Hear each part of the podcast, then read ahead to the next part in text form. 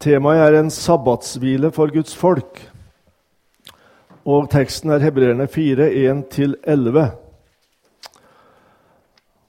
Nå leser jeg den norske oversettelsen fra Norsk bibel. La oss derfor ta oss i vare, så ikke noen av dere skal vise seg å være blitt liggende etter.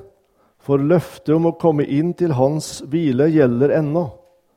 For det glade budskap er blitt forkynt for oss, like som for dem, men ordet som de hørte, ble til ingen nytte for dem, fordi det ikke ved troen var smeltet sammen med dem som hørte det. For det er vi som kommer inn til hvilen, vi som tror. Han sa jo, så sverget jeg i min vrede, de skal ikke komme inn til min hvile. Og dette til tross for at gjerningene var fullført fra verdens grunnvoll ble lagt. For et sted har han sagt om den sjuende dagen, og Gud hvilte på den sjuende dagen fra alle sine gjerninger. Og på dette sted igjen, nei, de skal ikke komme inn til min hvile. Altså gjenstår det ennå for noen å komme inn til hvilen.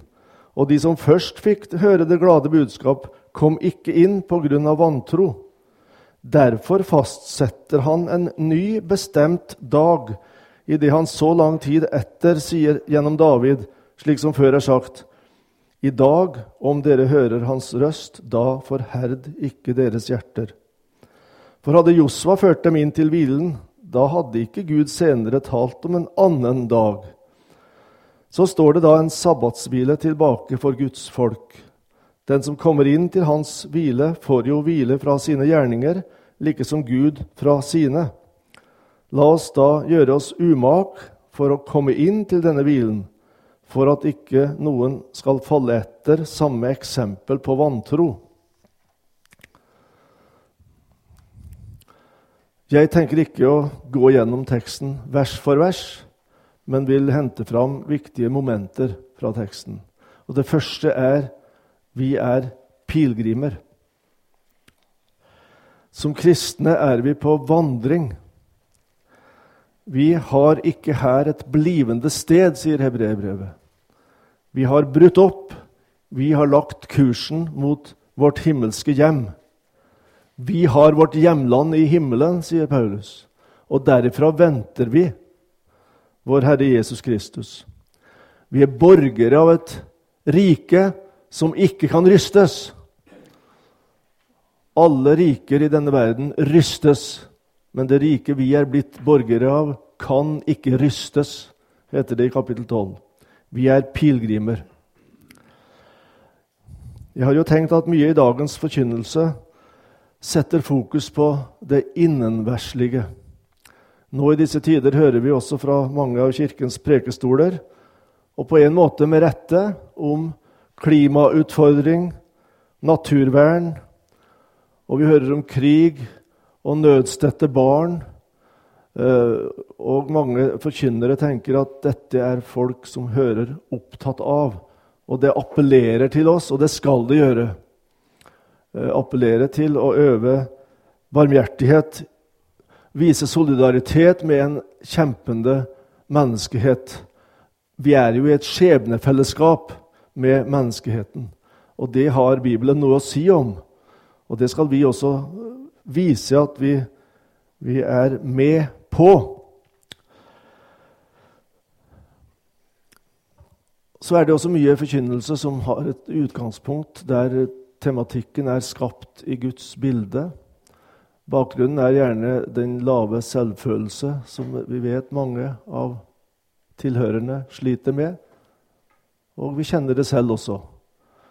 Og Da blir det viktig å løfte fram skapelsesteologien.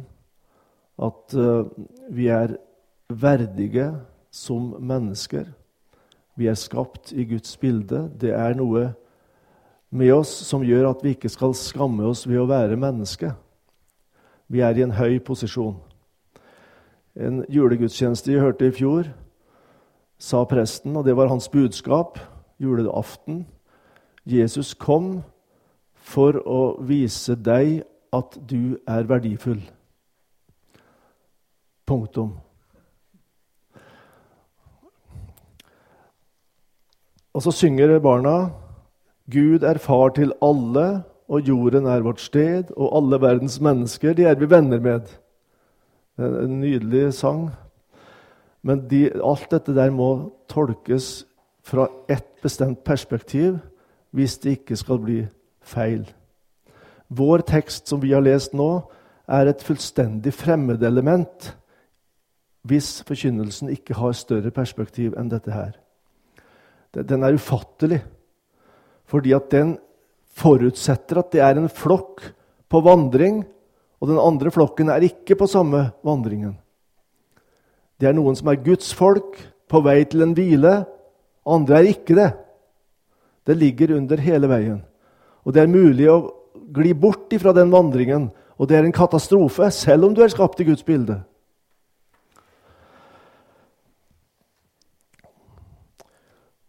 Kristus kom ikke først og fremst for å lære oss skapelsesetikk og nestekjærlighet. Det står i Galaterbrevet han ga seg selv for våre synder for å fri oss ut fra den nåværende onde verden. Dette er ikke politisk korrekt å forkynne. Den nåværende onde verden må vi fris ut fra. I den danske oversettelsen står det 'bli revet ut', eller 'rive oss ut av'. Og det er etter vår Guds og Fars vilje, heter det i teksten. Gud har altså satt sitt folk på vei mot et mål. De eier et evighetsperspektiv over livet sitt. Og det som vil hindre dem på denne veien, må forsakes eller avvises. Uansett hvor attraktivt det kan fortone seg. Kjøttgrytene i Egypt vil lokke på oss, men vi er på vei på vandring. Eh, det var med hensikt jeg foreslo Brorsonssalmen 'Jeg går i fare hvor jeg går'. Jeg har ikke hørt den sunget i Norge på 40 år sikkert. Eh, men jeg lærte den faktisk på skolen. Det sier noe om utviklingen i norsk skole, da, at det gikk an å lære en sånn salme på skolen mot slutten av 50-årene. Faktisk og 60-årene. Jeg går i fare hvor jeg går. Det er jo genialt oppbygd også. Jeg går i fare, jeg går i trengsel hvor jeg går, jeg går mot døden hvor jeg går. Det er pilegrimsperspektivet hos Brorson som gjennomsyrer hele hans salmeskatt. Jeg går til blant engler hvor jeg går. Jeg går med Jesus hvor jeg går. Jeg går til himmelen hvor jeg går. Tre vers om det veldige alvor på denne veien. Tre vers om den nærhet som himmelen selv bidrar med på denne vandringen. Noen mener at Brorson kanskje tenkte annethvert vers skulle være det negative og det positive. Men det er visst blitt sånn at det er tre pluss tre. Og det skildrer kristenlivet som en vandring, i takt med de tekstene vi finner her i hebrevet. Kingo, som dere kjenner også her i Danmark. Far verden, farvel. Vi vil ikke lenger være din trell. Bevisstheten om at vi er på vei, og at også i og for seg riktige ting kan fungere som hindringer på denne veien. Og Samtidig er det en, en glede i dette her som Brorson får så uttrykkelig flott fram. Jeg går med Jesus hvor jeg går. Jeg går til himmelen hvor jeg går. Jeg går blant engler hvor jeg går. Gleden bryter igjennom. En norsk salme sier det sånn.: Jeg så en Kristi pilegrim på veg til Sions stad. Han hadde færabuna og var så hjerteglad. Hjerte og glede følger vandringen. Det er som Israel eh, på veien til tempelet når de skulle til de store festene. De sang sanger ved festreisene, på tross av at veien kunne være vanskelig å gå. Og Da blir det andre aspektet vi skal nevne her nå, at det advares mot sløvhet. Det fant jeg i den danske bibelen som jeg har. Og øverst på siden advarsel mot sløvhet. Og Det vil jeg bruke som punkt to her. Min gode venn Brynjulf Hoaas på Fjellhaug, som mange av dere kanskje ikke kjenner, han sier det at hebreerbrevets hovedtema det er sløvheten og problemet med sløvhet. De, tendensen til å ville falle tilbake til å gli tilbake til gamle spor. Det var jo mange jødekristne kanskje som merket fristelsen til å gli tilbake til, til det sporet. Men også synden, som henger så fast ved oss og vil gli, føre oss tilbake. Hebreerbrevet kjenner gleden, men kjenner også realismen når farene avspeiles og beskrives. Vi står i fare for å stagnere på veien. Vi står i fare for å drive bort. Kapittel 2, vers 1. Derfor må vi så meget mer holde fast på det vi har hørt, så vi ikke skal drive bort fra det. Det er tale om et budskap en har hørt, et løfte som er gitt, som må holdes fast ved. Eh, dette sier jo også Paulus i 1. Korinterbrev 15. Dersom dere holder fast ved det ord som dere fikk det forkynt ved.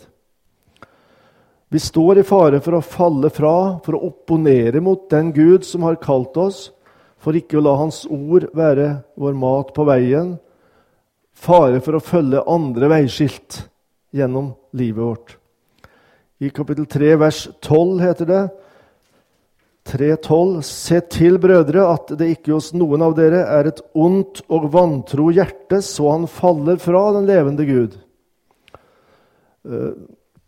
Det er ikke helt lett å eksegere sånne uttrykk. Ondt og vantro hjerte. Et hjerte som har kommet i opposisjon til den Gud som har ført oss på veien. Jesus bruker uttrykket 'et vakkert og godt hjerte', der ordet faller og bærer frukt. Det er på en måte en motsetning. Vakkert og godt hjerte. Ondt og vantro hjerte. Og begge uttrykkene har med holdningen til Guds ord å gjøre. Ordet faller i et, i et hjerte som er vakkert og godt, og det onde, vantro hjertet avviser det. Den norske oversettelsen i kapittel 4, vers 1 synes jeg er talende.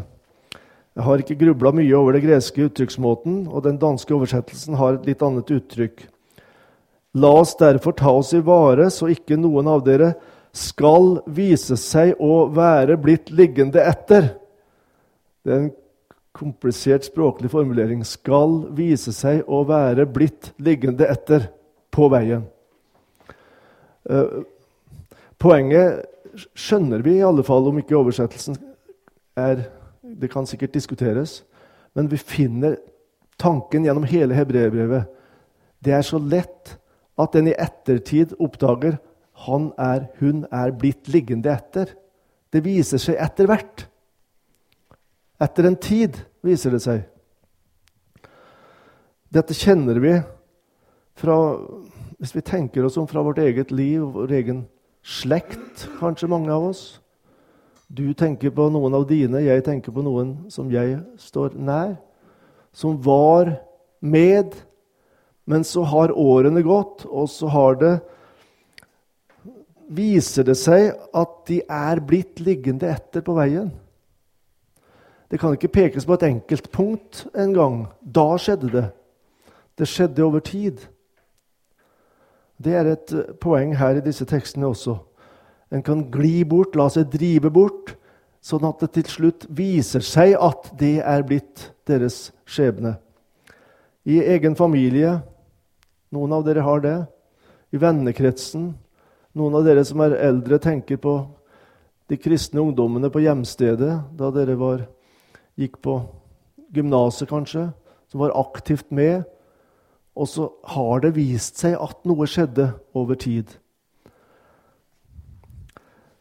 De etablerte seg, kom inn på en karrierestige, ble involvert i kanskje problematiske forhold for en kristen, og ga litt etter. Og så ble det mindre og mindre tid til eh, å oppsøke kristne fellesskap osv. osv.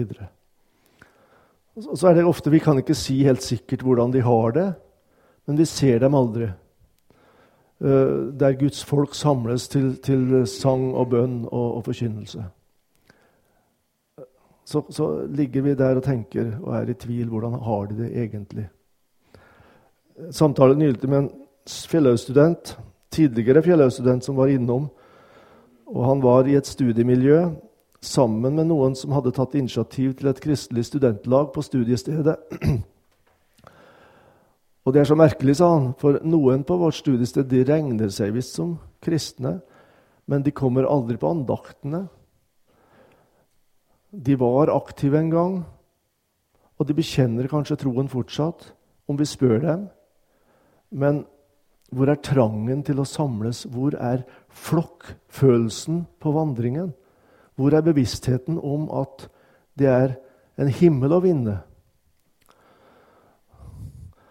Og så er det vanskelig å si dette høyt til dem det gjelder, fordi at vi kjenner med en gang det virker fordømmende å finne måten å, å nærme oss dette på. Det er en smerte for noen av dere og for meg når det gjelder noen i nær familie. Ut fra hebreerbrevet så er pilegrimsperspektivet det som da er i ferd med å forsvinne. Advarsel mot sløvhet. Den første tiden leser vi om. Da tålte dere, sier hebreerbrevet. Den første tiden, da opplevde dere ting som var vanskelig, og dere kjempet igjennom. Dere sto fast. Og den første tidens begeistring hjalp dere igjennom enda til lidelse, smerte og forfølgelse. Men hvordan er det nå?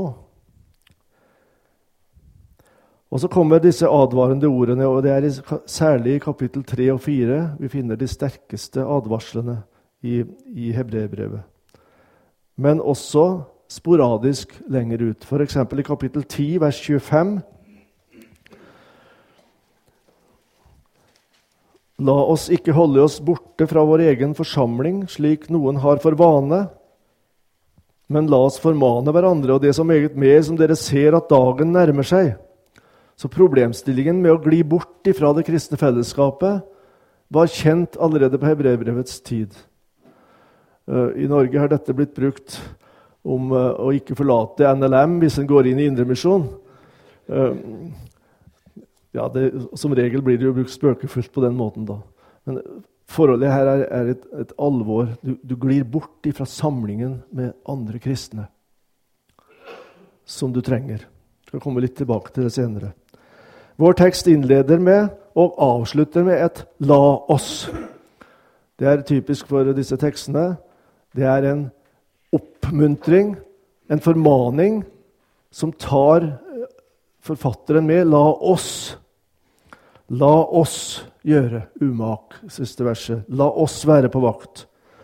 La oss sørge for ikke å falle etter det samme eksempel på vantro. For dette går ikke av seg selv. Giften i tidens vær truer å røve oss livet.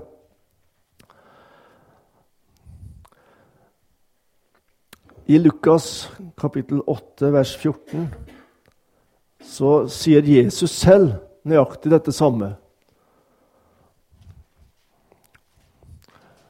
Det er ikke noe rart at dette var sentrale tekster i pietismens tid. Det er sterke eh, motiver i Bibelen som i den siste tiden har forsvunnet fra prekestolene i en slags antipietistisk tendens i, i forkynnelsen, tror jeg.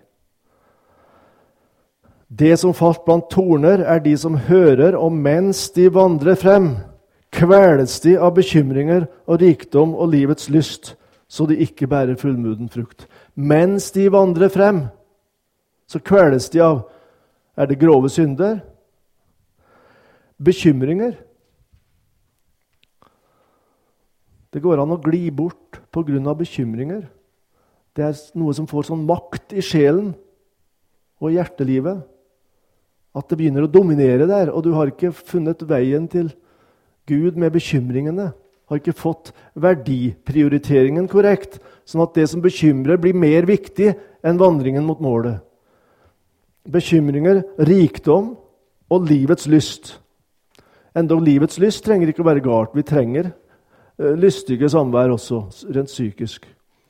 Jeg tror ikke det Jesus tar oppgjør med verken rikdom eller, eller uh, livets lyst. Men det er evighetsperspektivet, bevisstheten om at ting er viktigere. Ett er nødvendig. Begynt er ikke endt, det merk i tide, du som har Jesus kjent, blir ved å stride. Eh, la dere merke til den norske oversettelsen på vers eh, to her. Ordet var ikke smeltet sammen med dem som hørte det. Jeg husker ikke hvordan det står i den danske oversettelsen. Men det er noe med en slags identifikasjon med ordet, med budskapet. Eh, la oss si da det som korrigerer verdiskalaen og sier hva som er viktig og mindre viktig. Det gjør ordet. Det, det tar oss inn i en verden der det er en klar forskjell på hva som er viktig og mindre viktig. Og det begynner å dominere en kristens liv. Det skjedde ikke med dem, sier, sier eh, forfatteren her.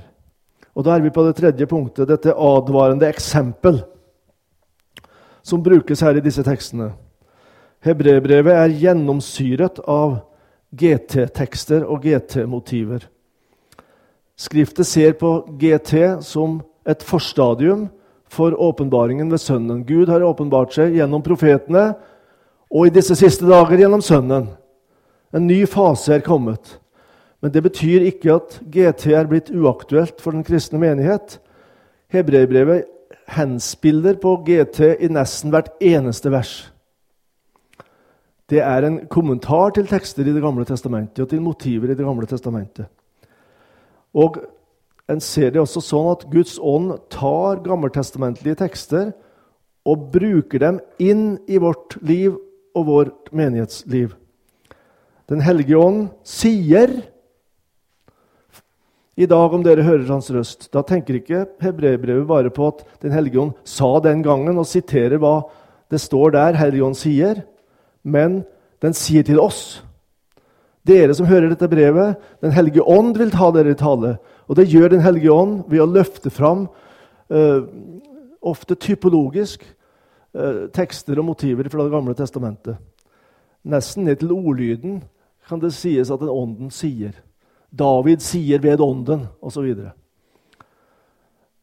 Vi ser skyggebilder av det som skulle komme, leser vi senere i, Hebreerbrevet.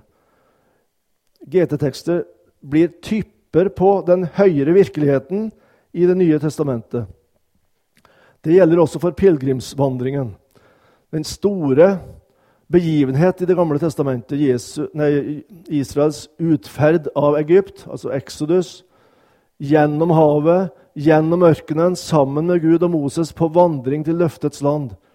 Det framtrer ikke bare i hebreerbrevet, men andre steder også som Eh, type på, eller forbilde for, den kristne menighets vandring og den enkelte kristnes vandring. Eh,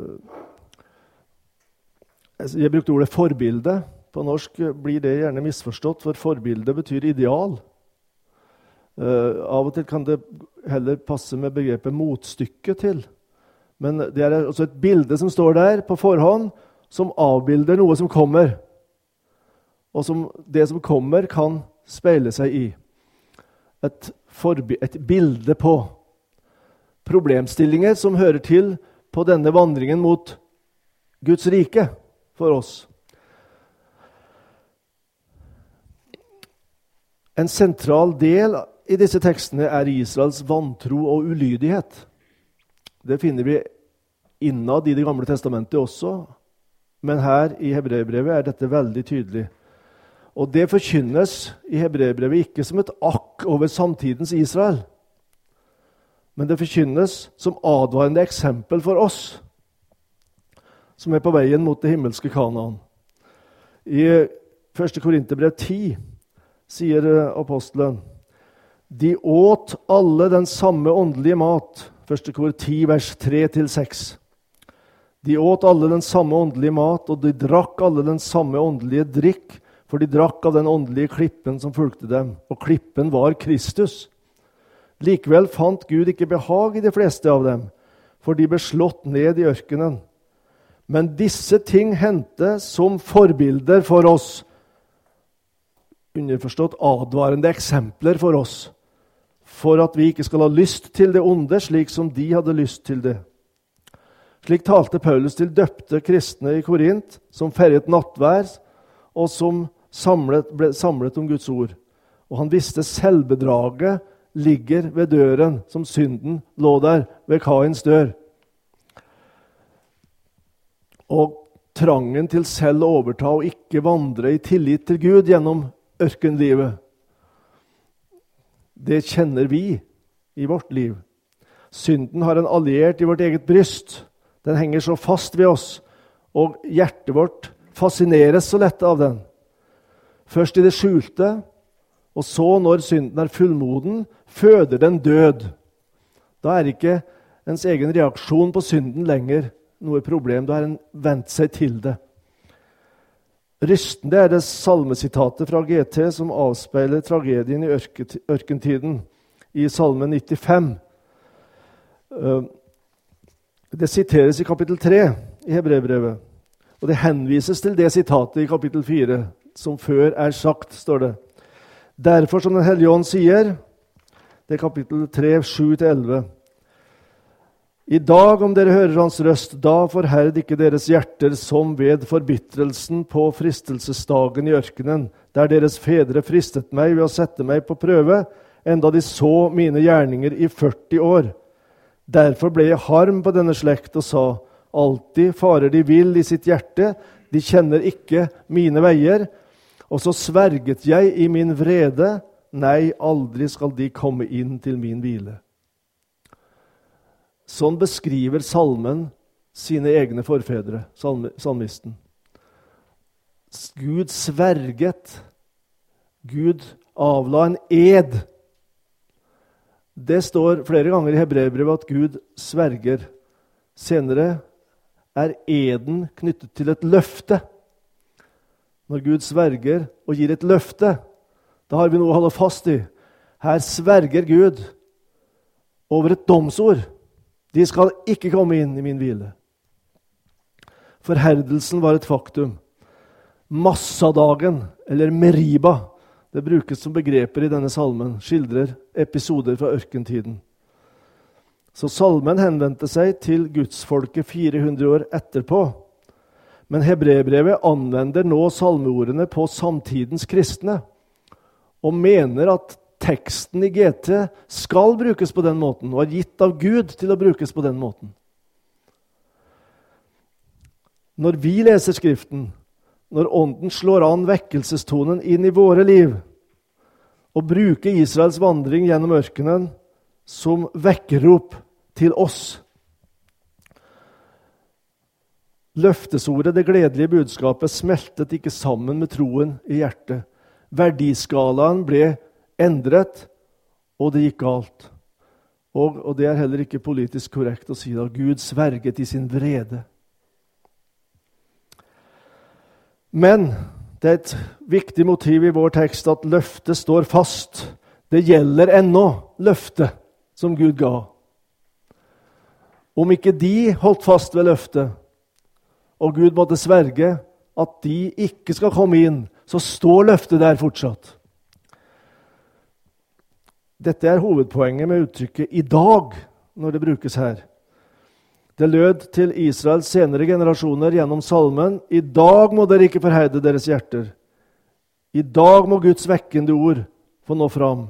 I dag er nådens tid. I dag er Gud å finne.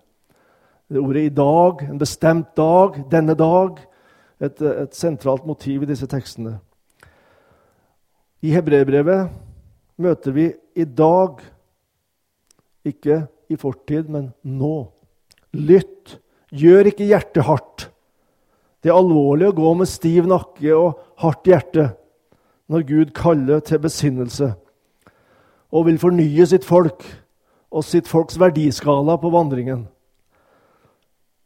Israel i møte gikk Herren med oppløftet hånd, sier eh, Mosebøkene. Bøyad Rama.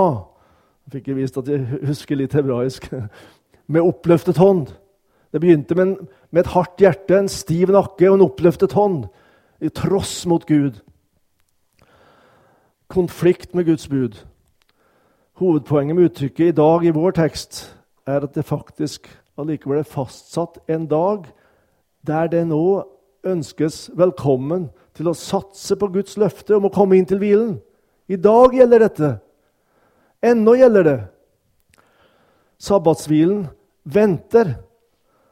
Og her sprenges den innenverslige rammen for Israel fram til Kanans land, og vi får utsikten mot evigheten. Frelsen er i hebreerbrevet primært eschatologisk å forstå. Josva førte riktignok en generasjon israelitter inn i løfteslandet. Men Josva førte dem ikke til hvilen, sier hebreerbrevet. Og da er det eschatologien en tenker på. Dypest sett så er det vår Josva, Jesus Kristus, som er vår frelses høvding, som fører oss framover mot Guds hvile. En annen dag har Gud bestemt, og det er den dagen vi kalles på veien til, til målet. Og hvilen omtales her som Guds hvile. Og så føres linjen helt tilbake til skapelsen i vers Det er vers 7, tenker jeg. Ja, vers 4 også. Den sjuende dagen. Gud hvilte på den sjuende dagen. Så blir det Guds hvile etter skapelsen som vi blir delaktige i. Det er en eiendommelig tanke. Sabbatshvilen, altså. Det er Guds sabbat, det er Guds hvile, og den får vi del i når vi når fram. Herligheten hos Herren. Den som kommer inn til Hans hvile, får jo hvile fra sine gjerninger, liksom Gud fra sine. Det er Guds hvile vi blir del i, Guds salighet. Og Dermed uttrykker hebreerbrevet en stigning ifra løftet om Kanans land for Israel og den problematikken til løftene i salmen, til samtidens kristne og til oss på vandringen mot det himmelske Kanaan, som er blitt et sentralt motiv i gamle salmer. Akk, mon min vei til Kanaan ennu er meget lang. Allikevel, nå hopper jeg litt til kapittel 11, så forutsetter hebreerbrevet at de troende i den gamle pakt de hadde også dypest sett det landet for øye. Abraham slo seg ikke til ro. Han søkte et fedreland. Og de som gjør slikt, som satser, i tro til Gud, de viser at de søker et fedreland, et himmelsk land. Så på en måte er de troende i den gamle pakt sammen med oss på vandringen mot løftets land. Hebreerne 11, vers 14. De gir til kjenne at de, derved gir til kjenne at de søker et fedreland en eschatologisk løftning også over den gamle pakts troende. Dermed er ikke vår tekst bare en advarende tekst. Den handler om en trofast Gud som sier 'i dag' til sitt folk, og som har en åpen adgang inn i det himmelske. Nå skal ikke jeg ta opp debatten om, om det er riktig å uttrykke det at vi skal til himmelen når vi dør. Eh, jeg polemiserer aldri mot de uttrykkene, selv om mange teologer har problemer med begrepsbruken. Eh, salmedikterne har fanget inn hovedsaken når de sier det sånn. Jeg går til himmelen, der er mitt hjem, der er ei sorg eller smerte. Der er det nye Jerusalem, og der er hele mitt hjerte. Eller der er mitt bevende hjerte. Det er merkelig. Mitt hjerte er der, altså. Eller Brorson, i himmelen, i himmelen, der Gud, vår Herre, bor, der får vi ham og skue snart i salighet så stor. Og hvor salig det skal blive når Guds barn får komme hjem. Ved nattvær syns jeg det er veldig naturlig å synge sånne salmer. Men det er det ellers også. Vi synger sikkert for lite av det. Brorson er jo unik, da, i den eh, store, hvite flokk løfter fram en tekst fra det gamle, fra Johannes' åpenbaring. Kobler inn norske snøfjell. Den store, hvite flokk og sne som tusen bjerger fulle av sne. Karsten sa at det var så flott i Danmark, du så ikke noe fjell. det, det går an å diskutere. Men Brorson må ha lest om norske snøfjell, da, tenker jeg. Mm. Men, men det, det, er denne bevisstheten om det herlige mål, altså som tusen bjergefulle. De har seg tådd i lammets blod til himmelens helligdom. Det er den helteskare som av hin den store trengsel kom. Og har Ja, dere kjenner uttrykkene. Så avspilles også kapittel 21 i Johannes' åpenbaring. Jeg så en ny himmel og en ny jord, for den første himmel og den første jord var veket bort. Og det lyder et 'ikke mer'. Det som er nedover på verdiskalaen, er ikke mer. Han skal tørke bort hver tåre fra deres øyne. Alvor og glede. Og dette alvoret og denne gleden lammer ikke den kristne menighets tjenesteiver. Det hører sammen. Det var en i Norge som nylig sa at det blir ikke misjon uten vekkelseskristendom. Og Det er noe i det. altså Forstå det riktig, da. Kristendommen må bli så alvorlig og viktig at den får trang til å erobre andre, nå inn med evangeliet til nye slekter og nye områder. Til slutt bare en understreking av kraftkildene på, på veien. Eh, på en måte kan vi ane en, en individualistisk eklesiologi i dette her. Det er enkeltkristne som faller fra. Men fellesskapet er alltid til stede i disse tekstene. Forman hverandre. På veien mot himmelen så er vi en flokk. Vi er sammen. Vi trenger hverandre for at ikke syndens svik skal få tak i oss og dra oss tilbake. Så lenge som det heter i dag, forman hverandre. Og det vi leste også i kapittel 10, om å ikke forlate sin egen forsamling. Du trenger den. Du trenger de andre kristnes vitnesbyrd, du trenger forkynnelsen i menigheten, du trenger sangen. Du trenger å synge sammen med dem, sanger ved festreisene. Du trenger å be sammen. Du er på vei. Det er et hverandre i disse tekstene. Og til slutt så avslutter da kapittel 4 med den store trøsten når vi kjenner på nøden i vårt eget hjerte at det står dårlig til med oss. Så, så avslutter kapittelet med vi har en ypperste prest som har medlidenhet med oss. En som er prøvd i alle ting.